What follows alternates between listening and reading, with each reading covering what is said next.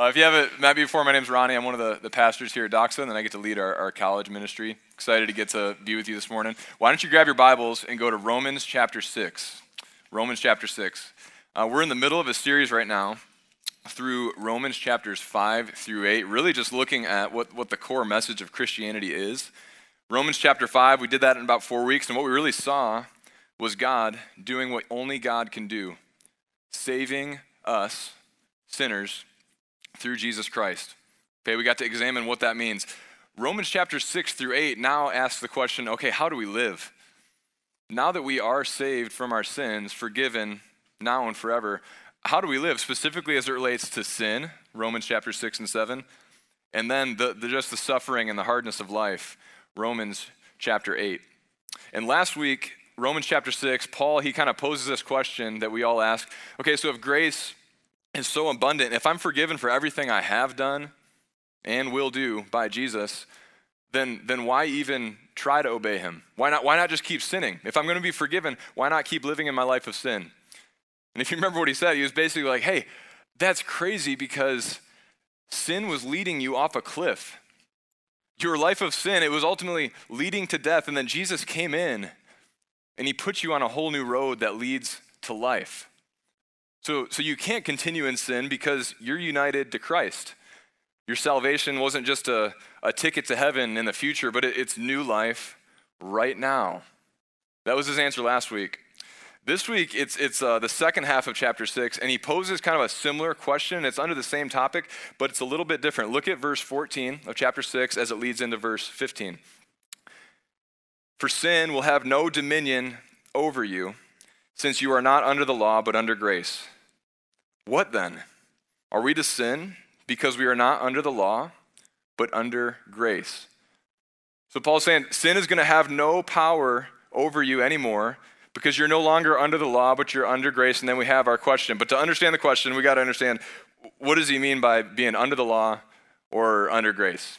Okay, so I need you to just kind of time travel with me for a moment back to sophomore year of high school, Spanish class. Okay, so I went to high school in Michigan, and we had like a foreign language requirement. I don't know if any of you guys had had that. So we had to take three or uh, two years of a foreign language. In eighth grade, I took Spanish one, thinking I was getting ahead of the curve, only to find out when I got to high school that it didn't count. Like, like Spanish one counted, but that just put me in Spanish two, which then made, as a sophomore, I had to take Spanish three. So I ended up having to take three years of a foreign language instead of two. All right. So I show up to, to Spanish three as a sophomore in high school. I've, of course, I've totally forgotten all Spanish over the summer. I remember my, my Spanish name, Raimundo. That's about it. I'm sitting there in Spanish 3, you know, feeling slightly optimistic, first day of school. And then to my, uh, first it was just surprise. The, the teacher walks in and she just starts speaking in Spanish. Now you might be wondering, saying, like, why would you be surprised? It's Spanish class. Well, I was, I was used to like, you know, she speaks a little English, then a little Spanish, and kind of helps me along. I'm, I'm surprised. I quickly become horrified when 20 minutes in, she's only spoke Spanish. The whole class. Okay? So not only do I not know what whatever it is that she's instructing us to do, but I'm starting to just think, I'm looking, I'm looking at her and kind of being like, you know, I'm not saying anything, but in my head, oh yeah, totally speaking Spanish, back to you. I'm looking around at my other classmates, wondering if they're as freaked out as I am. And it kind of just goes on like this during the class. And I start to realize she's, she's only speaking Spanish right now, and I don't know or remember any Spanish. Then she slides a paper onto our, uh, our desk, and I'm thinking, okay, finally, the syllabus, probably, right? It'll be in English. Now she's going to speak English to us and start to tell us like how the class is going to go. Nope, all Spanish. I look at this and I think, oh, this must be an exam. So, an exam on my first day of Spanish 3, and you can imagine I didn't do very well on the exam. She finally speaks English at the very end just to, to grade it, and I got like a D or an F. And so I leave my first day of Spanish 3 already failing the class. Okay? That class, like school is, it's based on, like, like the grade you receive, it's based on your performance.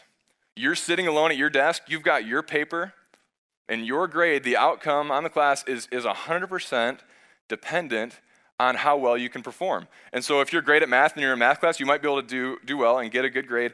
For me in Spanish, it, my grade depended on me being fluent in Spanish, and I didn't know any Spanish. So you can imagine that this just crushed me.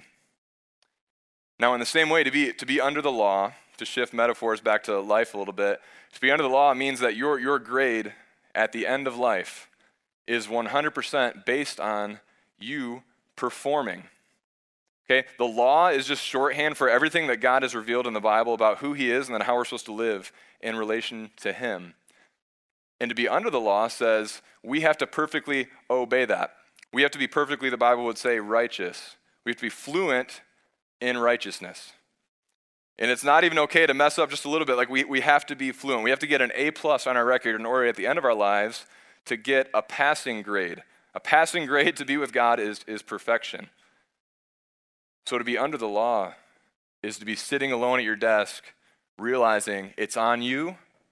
The standard is fluency, and you don't have a clue how to speak. Now, back to Spanish class. Let's imagine I'm sitting there in Spanish class feeling totally hopeless, and then, you know, in some strange twist of events, Jesse Anselman, who is our, our worship director, is all of a sudden, he's not in Iowa anymore, he's, he's in Michigan with me in my class. And he's taking class. Let's also imagine that Jesse is a great student. Um, don't laugh at that because he's, you know, he is. He's a very smart man. Let's imagine he's, he's fluent in Spanish. Jesse's sitting there. The teacher, in an act of mercy, says, You know what? I'm going to allow this class to be taken with a partner. So I look over at Jesse and I say, Jesse, you want to be my partner? He graciously receives me. And now I sit there with, with Jesse, and now I know that Jesse, with his, his Spanish fluency, is going to get an A plus in this class. And at the end of the day, when we turn in our paper for our grade, his name will be at the top, my name will be there too. But we're probably not going to use any of the answers that I come up with, right? It's going to be totally based on him. This is now class switching from being under the law to being under grace. I get credit for Jesse's grade. This is Christianity. That, that was Romans chapter 5, right? We, we are sinful. We are, we are not fluent in the ways of being human, which would be to actually rightly relate to God and, in righteousness. But God, in His mercy and His grace, He sends Jesus. Jesus lives the perfect life that we should have lived. He dies on the cross for our sins, rises from the grave victorious over sin and death, proving that we've actually been forgiven. And then God's offer to us, His mercy to us, is to come underneath grace, to come under Christ, and we actually get credit for His life. So it takes humility, right? We say, I'm going to trust in Him. I'm not going to sit at my desk and try to figure this out. I'm going to trust in Jesus and His righteousness. We get to partner with Him and be under grace. Okay, so look back at, at Paul's question in verse 14. Okay, so since we're not under the law anymore, but under grace, shouldn't we just keep sinning? This, this is the question back in Spanish, okay, Spanish class. If I'm in Spanish class and I get that deal, I'm like, all right, Jesse, I'm gonna go take a nap in the back of the classroom. You fill out all the right answers, make sure you write my name down. Or maybe a little step beyond that, I'm gonna sit with them and I'm not gonna really try to learn Spanish. I'll keep speaking English because I know that, that your grade is gonna be what counts, not mine. If my grade is dependent on Jesse's performance and not mine, why even try to perform? If at the end of your life, you're standing before God, which it is, is going to be dependent on Jesus' righteousness, not yours. Why even try to be righteous? Do you see Paul's question there? That's the question. Let's look at his answer. It's a short one to start, and then he's going to unpack it. What does he say in verse 15? No, right? By no means. That is absolutely crazy. And what Paul is going to argue in verses 15 through 23 is actually the opposite. But when we come under grace, rather than leading us to disobedience, it leads us to obedience. We don't disobey because we're under grace, we actually obey. Why? Let's find out. Okay, so there's going to be three reasons in this passage. The first one's going to be the kind of the most involved and the, and the longest. The second two will be will be shorter. So let's read the passage and then we'll we'll walk through them. All right, verse 15. So, what then? Are we to sin because we are not under the law, but under grace? By no means. Do you not know that if you present yourselves to anyone as obedient slaves, you are slaves of the one whom you obey, either of sin, which leads to death, or of obedience, which leads to righteousness? But thanks be to God that you, who were once slaves of sin, have become obedient from the heart to the standard of teaching to which you were committed. And having been set free from, righteous, from sin, you have become slaves of righteousness. I'm speaking in human terms because of your natural limitations. So he's going to use some metaphors here and be like, let me help you try and understand this, what this means. For just as you once presented your members as slaves to impurity and to lawlessness, leading to more lawlessness, so now present your members as slaves to righteousness, leading to sanctification. For when you were slaves to sin, you were free in regard to righteousness. But what fruit were you getting at that time from the things of which you are now ashamed? For the end of those things is death. But now that you have been set free from sin and have become slaves of God, the fruit you get leads to sanctification and its end, eternal life. For the wages of sin is death, but the free gift of God is eternal life in Christ Jesus our Lord. Okay, so why does, why does grace actually lead us to obedience? Point number one is that under grace, we're actually given a new master, and he demands obedience. So we're set free from slavery to sin, and we're given a new master. And so I know, like, that language of master and slavery, we immediately recoil against that as, as modern Americans. My wife has a, has a big pink coffee mug that says, Boss Lady. I'm not bossy, I am the boss. So I get it. And she is the boss. She's a great boss. Love that she's the boss. And Americans, you know, our, our whole country's built on this idea of freedom and liberty, right? But isn't it interesting to think that for a nation that is, is built on the idea of the equality of all human beings, liberty and justice for all, freedom, that almost immediately, and actually before it was actually founded, us free people who came over from Europe, we start to enslave others, the people that lived here, and then eventually people from Africa. How free were we really? America, a country built on freedom, has, has actually never really been free. Bob Dylan, he tells us why. So, Bob Dylan is a throwback if you're young. He's a singer back in the 70s, 80s, something like that. Here's, here's what Bob Dylan says Bob Dylan says, The question isn't you know, do you serve someone? Is somebody your master? It's who do you serve? This is his song, You Got to Serve Somebody. It says, You may be an ambassador to England or France. You may like to gamble. You may like to dance. You may be the heavyweight champion of the world. You may be a socialite with a long string of pearls. But you're going to have to serve somebody. Yes. Indeed, you're going to have to serve somebody. Well, it may be the devil or it may be the Lord but you're going to have to serve somebody. So his point is no, matter how much of a boss you are in life, no matter how many people report to you, ultimately what you're doing with your life has to be in service to something bigger than yourself. You've got to serve somebody, no matter how important you are. And, and look at verse 16. Isn't this what Paul's saying? Says, Do you not know that if you present yourselves to anyone as obedient slaves, you are slaves of the one whom you obey. You, you are a slave to the one whom you obey. You can tell who you're serving by how you're living.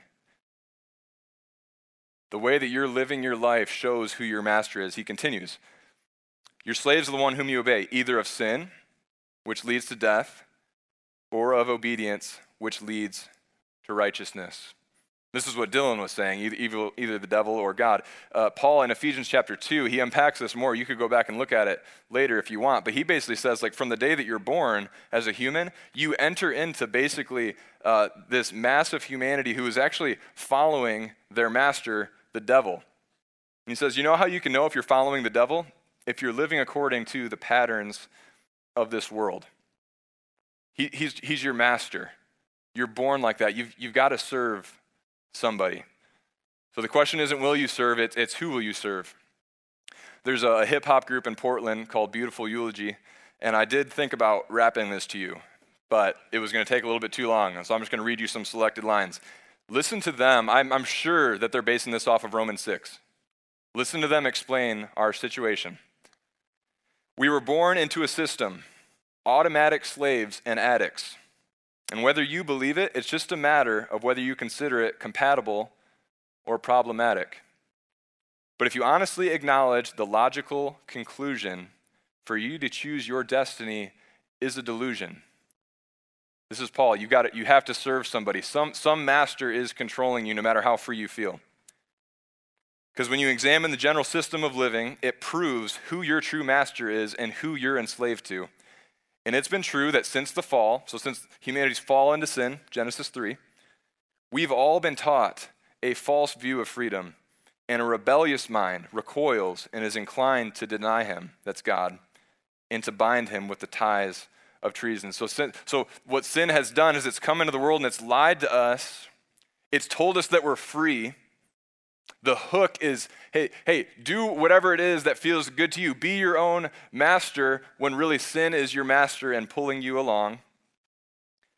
They go on and they say this. This leads to the punchline of the song. So either rebellion or righteousness both lead to the inescapable mark of either eternal life or eternal death. Whether you're bound to sin or bound to obey, either way, we're all slaves. One kills, one saves. We all serve somebody. The question isn't, will I obey a master? It's, which master will I obey? But remember point number one. Point number one is grace leads to obedience because grace actually gives us a new master who demands our obedience, and that master is God. Kind of throughout the whole passage, Paul is basically saying, You used to be a slave of sin. And then in verse 16, he says, Now you're a slave of obedience. Verses 18 and 19, now you're a slave of, of righteousness. And then finally, he sums it up, verse 22, You're a slave of God.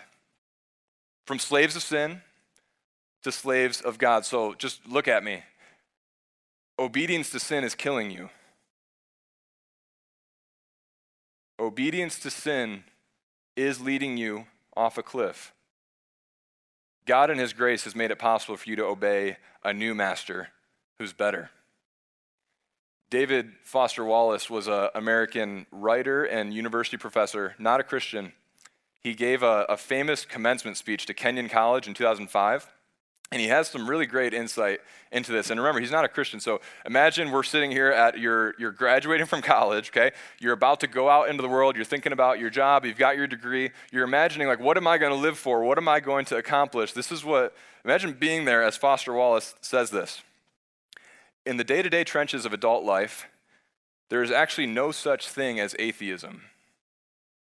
So, in the day to day trenches, like okay, let's, let's sit around a coffee shop and, and debate about whether or not there's a God, but when you actually get down to living, and you have to choose to actually try to live this life, there's no such thing as atheism.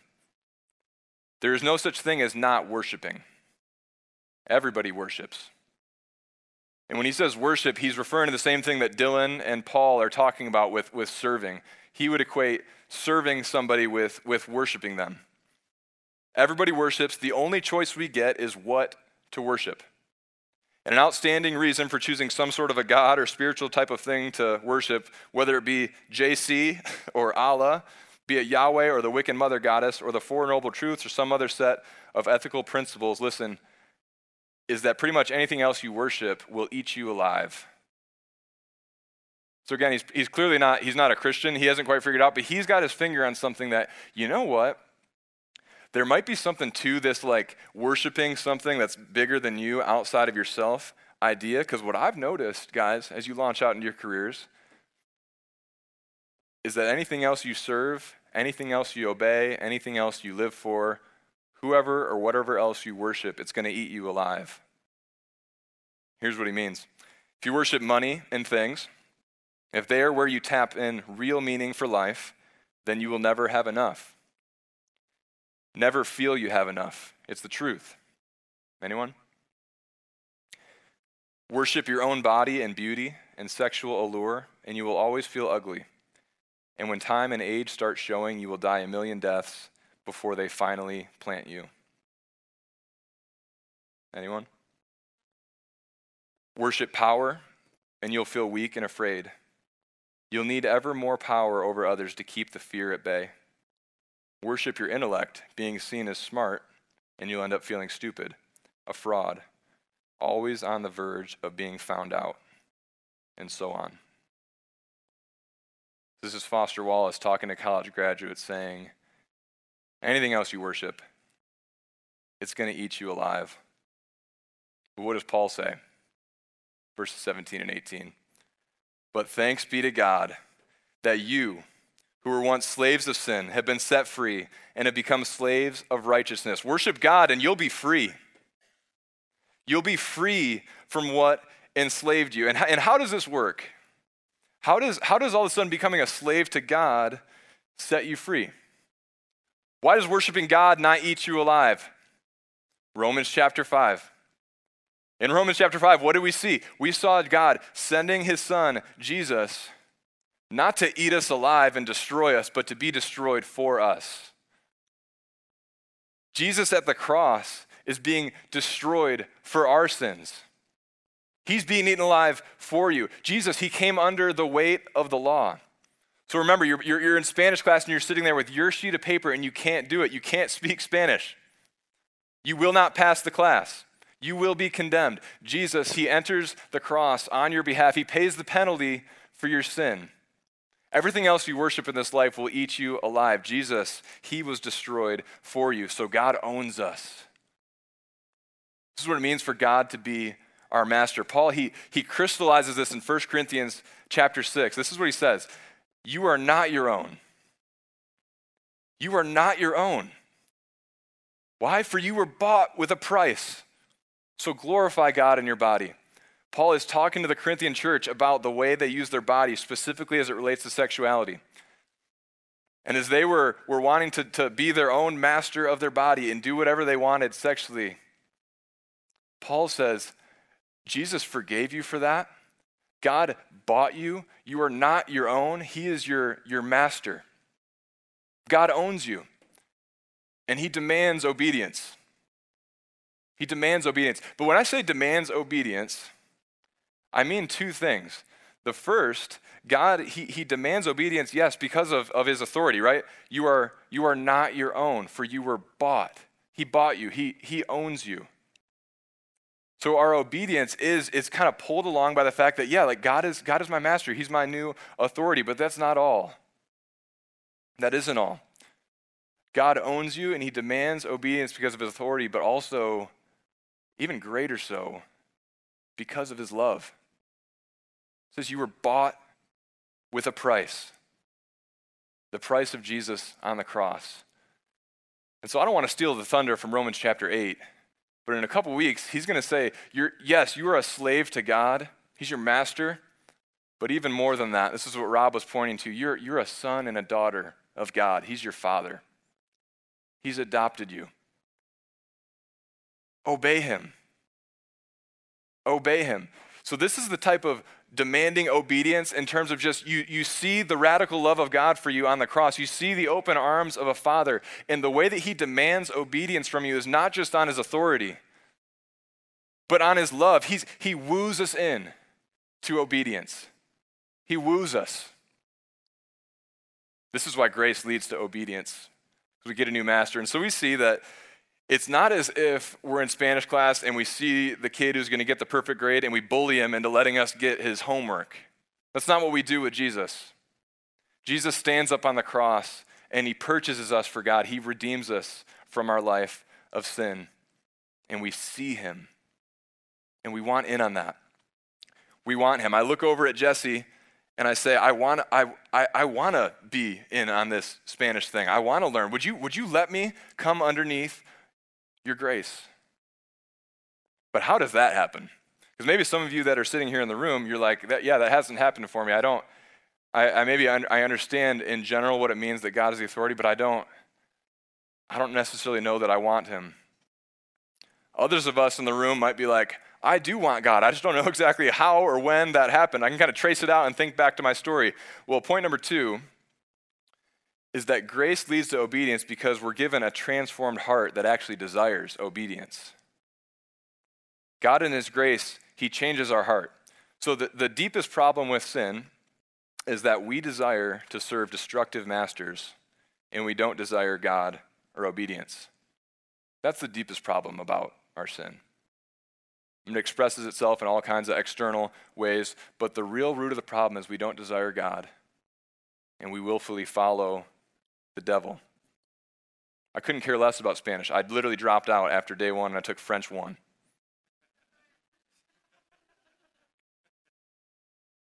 Our hearts don't desire God.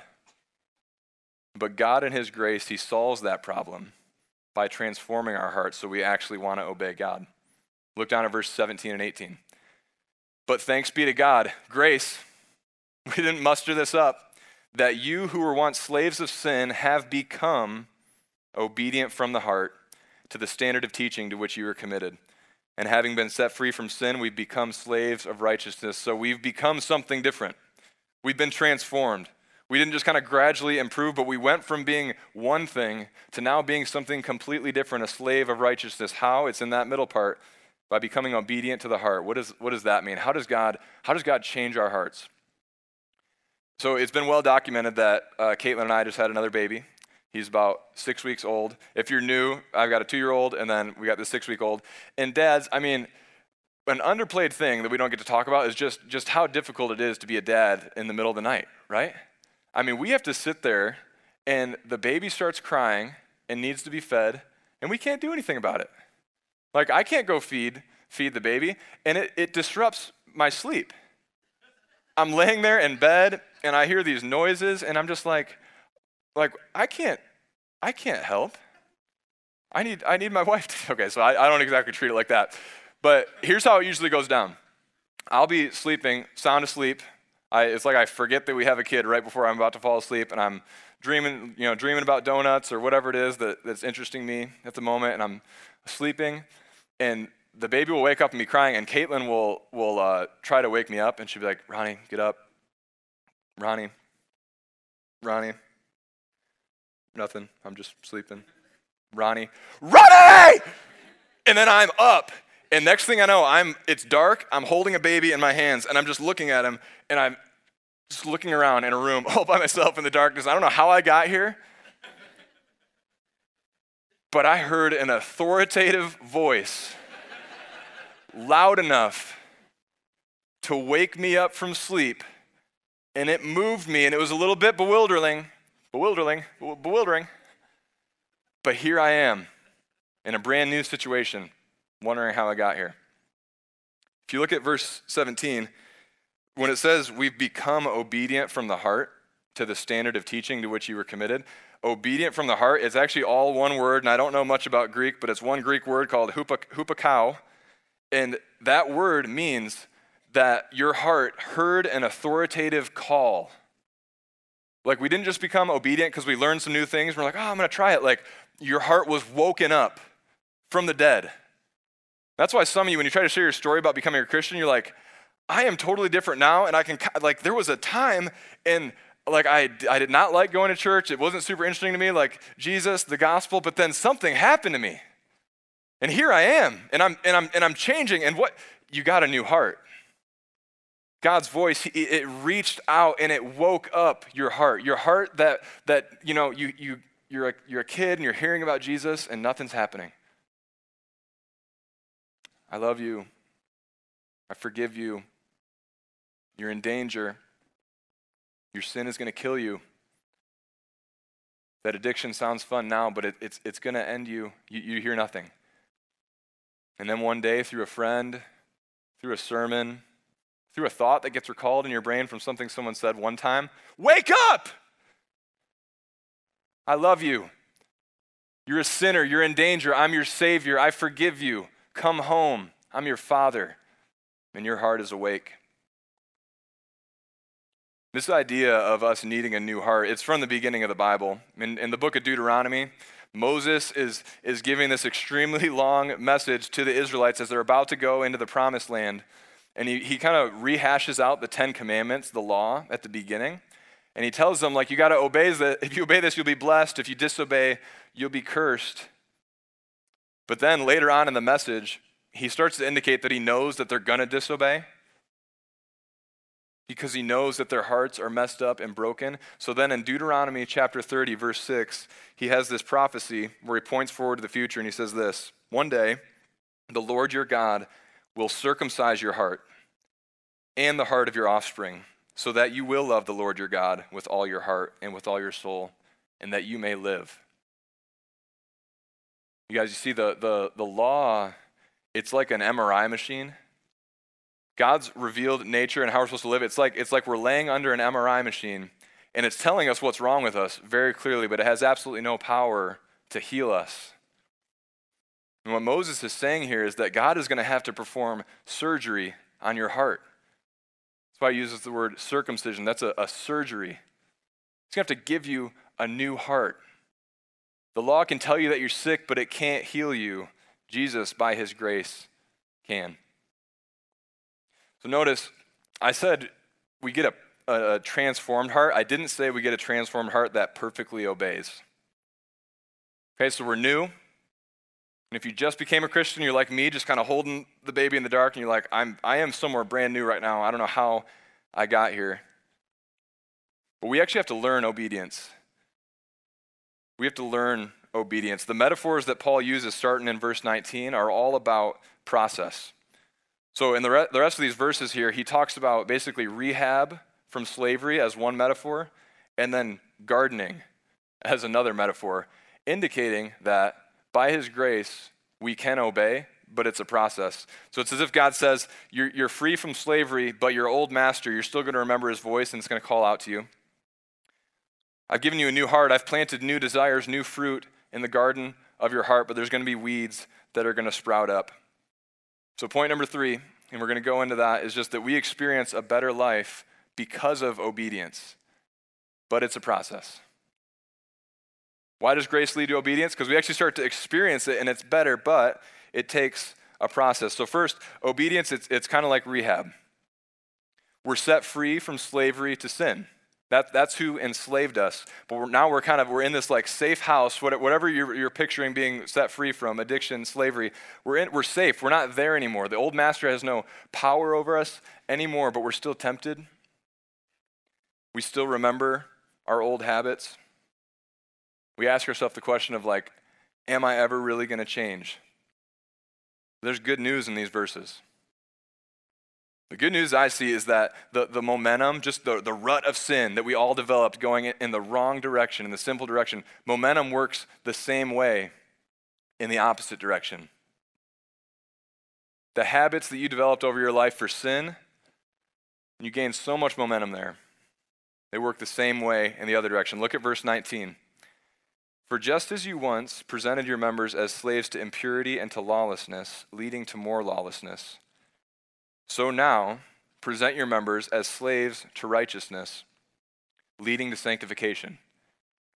So we used to just present ourselves, we used to just follow the master of sin, and, and, it led to more and more lawlessness. It just kind of reproduced. And he's saying, now that you're set free, let's start doing the hard work of rehab, working in the other direction. And as you do that, it's going to lead to sanctification. So if your whole life you've been enslaved to, to comparison, and you, just, you, you walk out in the world and you immediately view other people as competition. If you feel better than them, then you feel great about yourself. If you feel worse than them, then you feel inferior. If that is just the way that you've trained your mind and your heart to work, you are set free from having to do that. You have the approval of God, the approval of Jesus. His opinion matters now more than anybody else's. But you need to start living in the other direction. You need to start gaining momentum, and instead of comparison, you now start to view people with, with compassion and love. Rather than looking at people as competition and saying, like, how can I defeat them? How can I be better than them? We now view them with compassion and love and say, say, how can we serve them? So momentum comes from new desires, new heart, plus new habits, plus time. And obedience is going to take a while, guys. It's like rehab. We really are free. Momentum really is possible, but it takes time. The, the second metaphor that Paul gives us is, is gardening. He talks about fruit, if you saw it down there. So, so it's hard, but it's rewarding, okay? We start to look into our hearts and we see sin for what it is. We see it as, as just nasty weeds, stuff that we want to get rid of. Look back at verse 20 It says, For when you were slaves of sin, you were free in regard to righteousness. You were free. You, you felt free. But the thing you were actually free from was living as the human being that God created you to be. That was the trick of sin. But what fruit were you getting at that time from the things of which you are now ashamed? When you felt so free, what was the fruit that was actually coming up? What, what's that answer for you? What, what's the answer right now? What fruit are you getting from, from the pattern of sin? I know the general pattern for me is, is first, fun in the moment, feels good in the moment, feel free in the moment. Devastating. Total letdown in the end. And that's what Paul says. He says, For the end of those things is death. But now that you've been set free from sin and have become slaves of God, the fruit you get leads to sanctification and its end, eternal life. For the wages of sin is death, but the free gift of God is eternal life in Jesus Christ, our Lord. We start to see new fruit. We expel the weeds. Sin can only ever, sin can only ever lead to death. Obedience can only ever lead to life. So we got to expel sin and we got to plant new fruit and we experience it as better. If you remember Augustine from last week, I read you this quote. This is just a, a snapshot of a life that has experienced what it's like to, to expel sin and plant new fruit. This is what he says How sweet it once it was for me to be rid of those fruitless joys which I had once feared to lose. You drove them from me, you who are the true, the sovereign joy. You drove them from me and you took their place. That's the voice of, of obedience that is gaining momentum. How sweet it was to get rid of those fruitless joys that I once feared to lose. This is a glimpse of a better life that comes from obedience. So, in conclusion, you know, what do, what do we say then? Since we're not under the law, but we're under grace, should we just keep sinning? No, that's crazy, right? It's crazy. Grace leads to obedience because we, we've got a new master and he demands obedience, and he's not just our master, but he's our father. Grace gives us a new heart that actually wants to obey, actually desires it, and grace helps us experience a new life that we actually see is better than our old life, and we start to gain momentum. And so, my last question for, for all of us is just where do we start? I mean, this might have been just like a whirlwind of, of inventory into your life right now. And, and where do we start?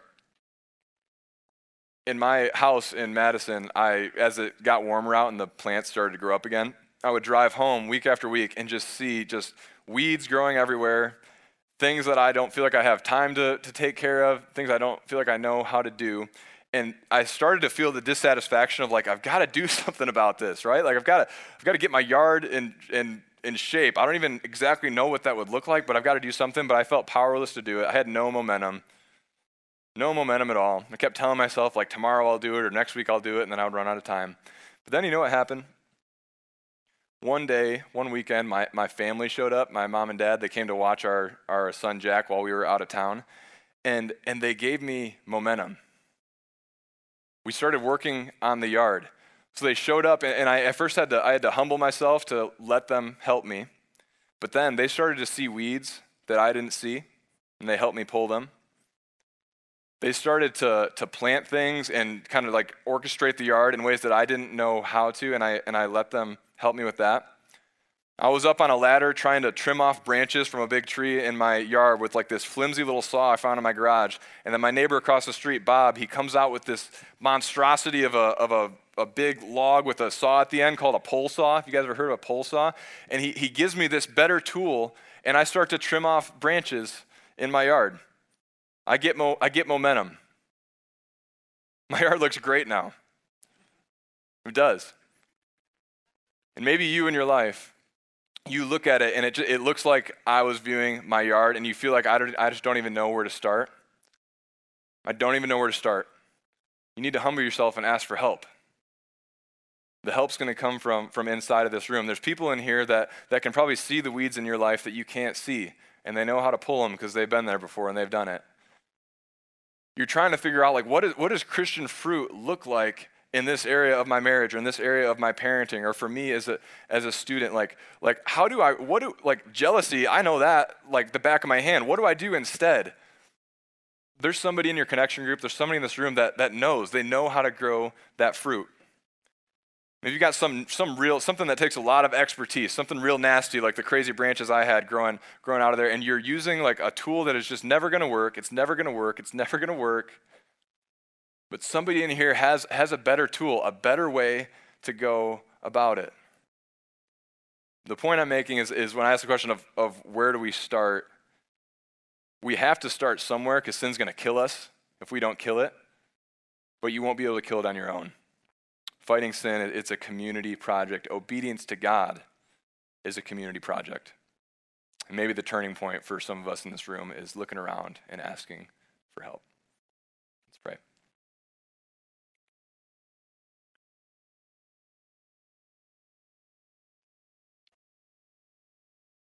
God, just want to uh, give us all space to just think about our sin for a moment, things that you've brought up, and God, as we as we uh, stand here and sit here in silence, would you speak to us specifically as our Father about that sin?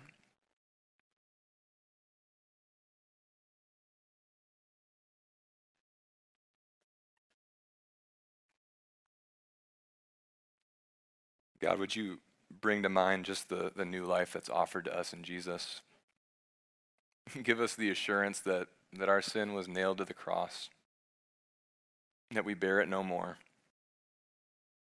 that we don't go to work on the, the yard that is our heart, holding the weight of condemnation and guilt and shame, but actually freedom. God, warm our hearts even now to to love you and want to serve you. Help us to enjoy the fruit of obedience. God, and give us the courage to reach out to, to help one another in this fight against sin and this fight for joy and obedience in you. It's in your name that we pray.